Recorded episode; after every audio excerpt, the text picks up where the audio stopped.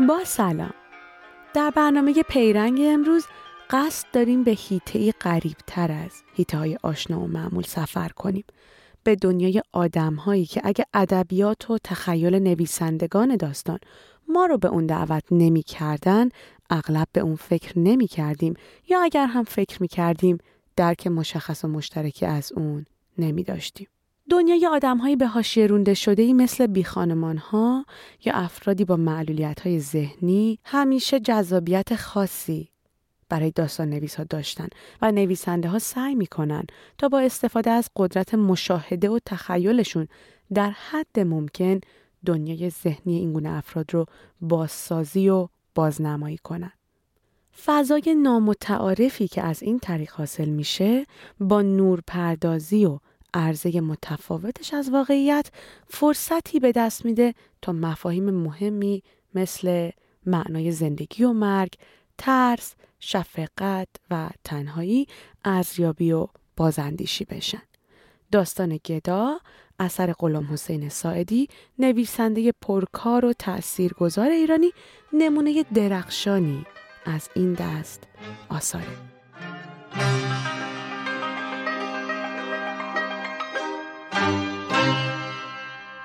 تا کنار در نشستم که بلکه سید دستالله پیدایش بشه. وقتی دیدم خبری نشد پا شدم راه افتادم. یهو به کلم زد که برم دکان سید رو پیدا بکنم. اما هر جا رفتم کسی سید استالله آینه بند و نمیشناخت. کنار سنگ تراشی ها آینه بندی بود که اسمش سید استالله بود. یه مرد با امامه و عبا اونجا نشسته بود. می‌دونستم سید هیچ وقت امامه نداره. برگشتم و همینطور ول گشتم و وقت نماز که شد رفتم حرم و صدقه جمع کردم و اومدم توی بازار. تا نزدیکی های غروب این در و اون در دنبال سید استالله گشتم. مثل اون وقتا که بچه بود و گم می‌شد و دنبالش میگشتم. پیش خود گفتم بهتر باز برم دم در خونش. اما ترس ورم داشته بود. از عزیزه میترسیدم. از بچه هاش میترسیدم. از همه میترسیدم. زبانم لال حتی از حرم خانم معصومم میترسیدم. یه دفعه همچو خیالات ورم داشت که فکر کردم بهتر همون روز برگردم. رفتم پای ماشین ها که سید استالله رو دیدم. با دستهای پر از اون ور پیاده رو رد می شد. صداش کردم ایستاد. دویدم و دستشو گرفتم و قربون صدقش رفتم و براش دعا کردم. جا خورده بود و نمی‌تونست حرف بزنه. زبونش بند اومده بود و هاج و واج نگام می‌کرد.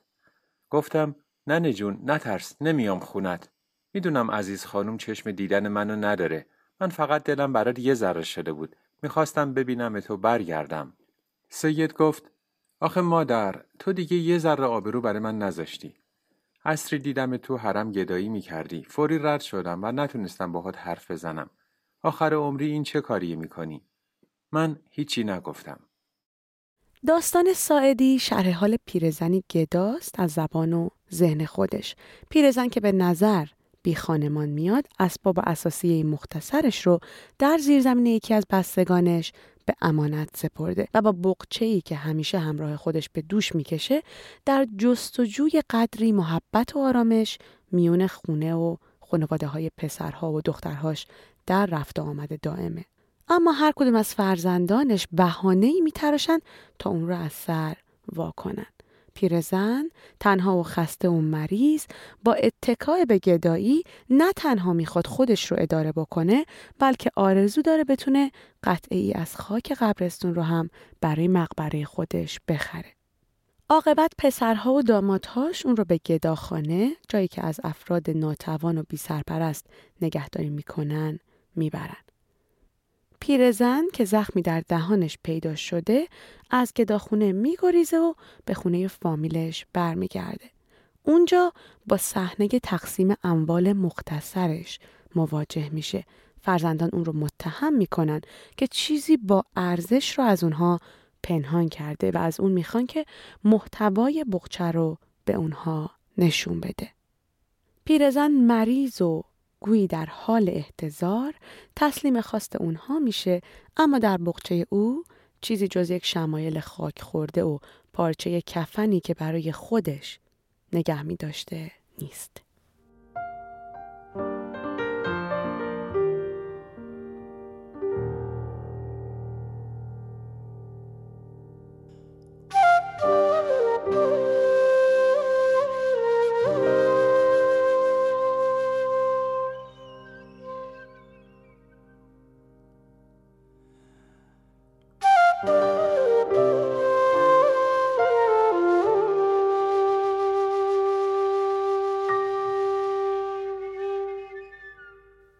بررسی و تحلیل داستان گدا با یکی از شیوه های معمول کار چندان مشکلی نیست.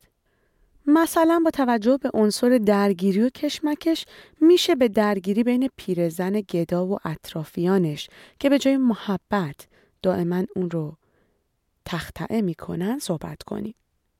یا می‌تونیم نمادهایی به کار گرفته شده در اثر رو مفصلا تحلیل کنیم یا اینکه اصلا سعی کنیم داستان رو به عنوان برشی از زندگی پیرزن مورد مطالعه قرار بدیم. البته این برش با قاب گرفتن یک وضعیت ساکن تفاوت داره. این اثر بیشتر به روایت سفر بیرونی و سیر درونی شخصیت پیرزن که گویی چیزی از عمرش باقی نمونده می‌پردازه. اما شاید بد نباشه با کمی سماجت و خلاقیت سعی در درک درون مایه اثر کنیم. آیا داستان گدا به ما در درک مفهوم گدا بودن کمکی می‌کنه؟ یا اون چه پیرزن برای ما بازگو می‌کنه چیزی از روانشناسی یک گدا برای ما افشا می‌کنه؟ با هم به صحنه از داستان گوش می‌کنیم. به جواد آقا گفتم میرم کار می‌کنم و نون می‌خورم. سیر کردن یه شکم که کاری نداره. کار می‌کنم و اگه حالا گدایی می‌کنم واسه پولش نیست. واسه ثوابشه. من از بوی نون گدایی خوشم میاد. از ثوابش خوشم میاد. به شما هم نباس بر بخوره. هر کس حساب خودش و خودش پس میده و جواد آقا گفت که تو خونه رام نمیده. برم هر غلطی دلم می‌خواد بکنم و در و بست. می‌دونستم که صفیه اومده پشت در و فهمیده که جواد آقا نذاشته من برم تو. و رفته خودشو زده، قصه خورده، گریه کرده. و جواد آقا که رفته توی اتاق ننوی بچه رو تکون داده و خودشو به نفهمی زده. می‌دونستم که یه ساعت دیگه جواد آقا میره بازار.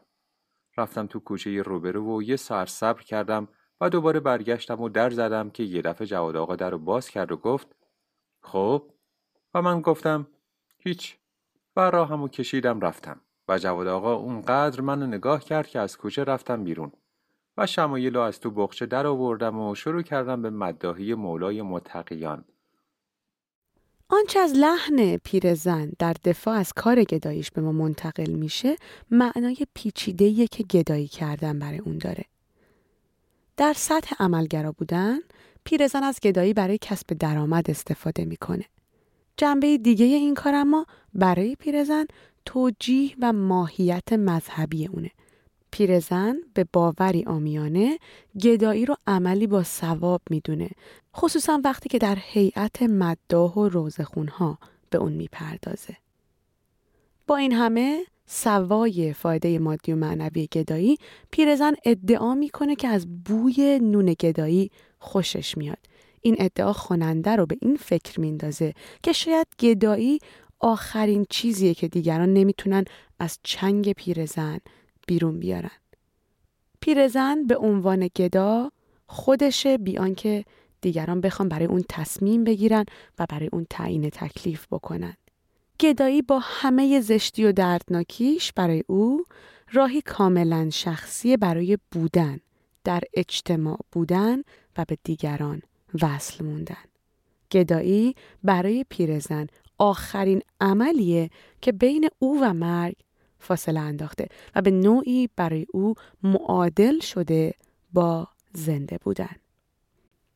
در داستان نویسی نوین تخیل به درجات مختلفی استفاده میشه اما در ژانر به خصوصی از داستانگویی که به رئالیسم جادویی معروف شده تخیل نقش محوری داره در خلاصه ترین تعریف رئالیسم جادویی در هم آمیختن روایت واقع گرا یا طبیعت گرایان است با عناصر سورئالیسم و خواب و خیال.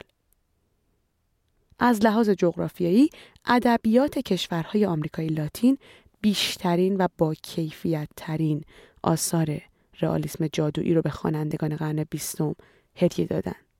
با این همه تعداد زیادی از نویسندگان و منتقدان ایرانی معتقد هستند که غلام حسین ساعدی با نوشتن مجموعه های نظیر ازاداران بیل و ترس و لرز خیلی پیشتر از ورود این جریان از طریق ترجمه به ایران یک تنه نوعی رئالیسم جادویی ایرانی خلق کرده بوده. در داستان گدا هم سوای یکی دو صحنه رویا یا نیمه رویا در ابتدا و میانه داستان با نزدیک شدن به انتهای داستان عنصری اسرارآمیز به درون داستان میخزه عنصری که توجیه واقع گرایانه اون آسون نیست.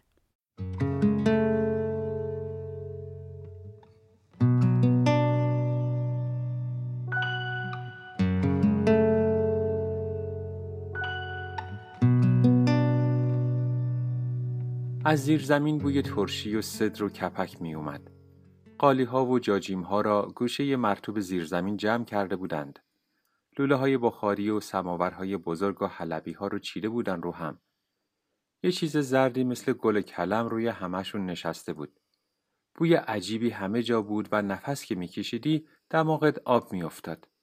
سه تا کرسی کنار هم چیده بودند. وسطشون سه تا بزغالی کوچک این سه تا گربه نشسته بودند و یونجه میخوردند. جونور عجیبی هم اون وسط بود که دم دراز و کلی سگوشی داشت و تون زمین را لیس می‌زد و خاک می‌خورد. در داستان هیچ توضیح دیگه ای راجع به این جونور عجیب با دم دراز و کله سگوش که تون زمین رو لیس می‌زنه و خاک می‌خوره داده نمیشه. اما با پیشروی روایت و به سبقه ای که بیشتر در آثار سورئالیستی رواج داره پیرزن استحاله پایانی خودش رو به سمت مرگ طی می‌کنه و اینجاست که با ارجایی غیر منتظره و تکان دهنده روبرو میشیم. دیگه کاری نداشتم. همش تو خیابونا و کوچه ها ولو بودم و بچه ها دنبالم می‌کردن. من روزه میخوندم و توی تاس کوچک آب تربت میفروختم. صدام گرفته بود. پاهام زخمی شده بود و ناخن پاهام کنده شده بود و میسوخت. چیزی تو گلوم بود و نمیذاشت صدام در بیاد. تو قبرستون میخوابیدم. گرد و خاک همچو شمایل و پوشانده بود که دیگه صورت حضرت پیدا نبود. دیگه گشنم نمی‌شد. آب، فقط آب میخوردم. گاهی هم هوس می‌کردم که خاک بخورم. مثل اون حیوان کوچولو که وسط بره ها نشسته بود و زمین را لیس می‌زد. زخم گندهی به اندازه کف دست تو دهنم پیدا شده بود که مرتب خون پس می‌داد. دیگه صدقه نمی گرفتم. توی جماعت گاهگداری بچه هامو می دیدم که هر وقت چشمشون به چشم من می افتاد خودشونو قایم می کردند. شب جمعه تو قبرستون بودم و پشت مرد شورخونه نماز می خوندم که پسر بزرگ سید مرتزا و آقا مشتبا اومدن سراغ من که بریم خونه. پایان داستان گدا اما بیشتر از غمناک بودن بر خواننده تأثیری رازآمیز، کابوسوار و خوابگونه می‌گذاره اما واقعا فایده کابوس ها یا خلاقیت ادبی که به بازسازی رازآمیزی یک کابوس می‌پردازه در چیه؟ و یا نیاز به اونها رو چطور میشه توجیه کرد؟ جواب به این سوال چندان آسون نیست. اما یک چیز در مورد اونها مسلمه و اون این که بدون خواب، رویا و خیالات جادویی و رمزالود انسان مجال ناچیزی برای روبرو شدن با تخیلات روح پرخجلان خودش خواهد داشت.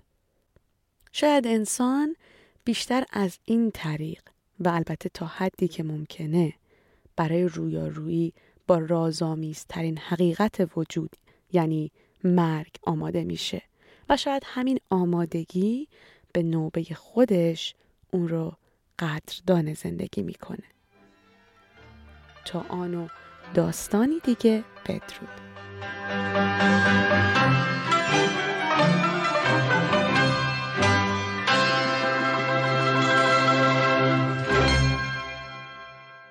کاری از گروه رسانه پارسی. این برنامه را می توانید همکنون از توییتر، اینستاگرام، کانال تلگرام یا صفحه فیسبوک ما Persian Media Production دنبال کنید.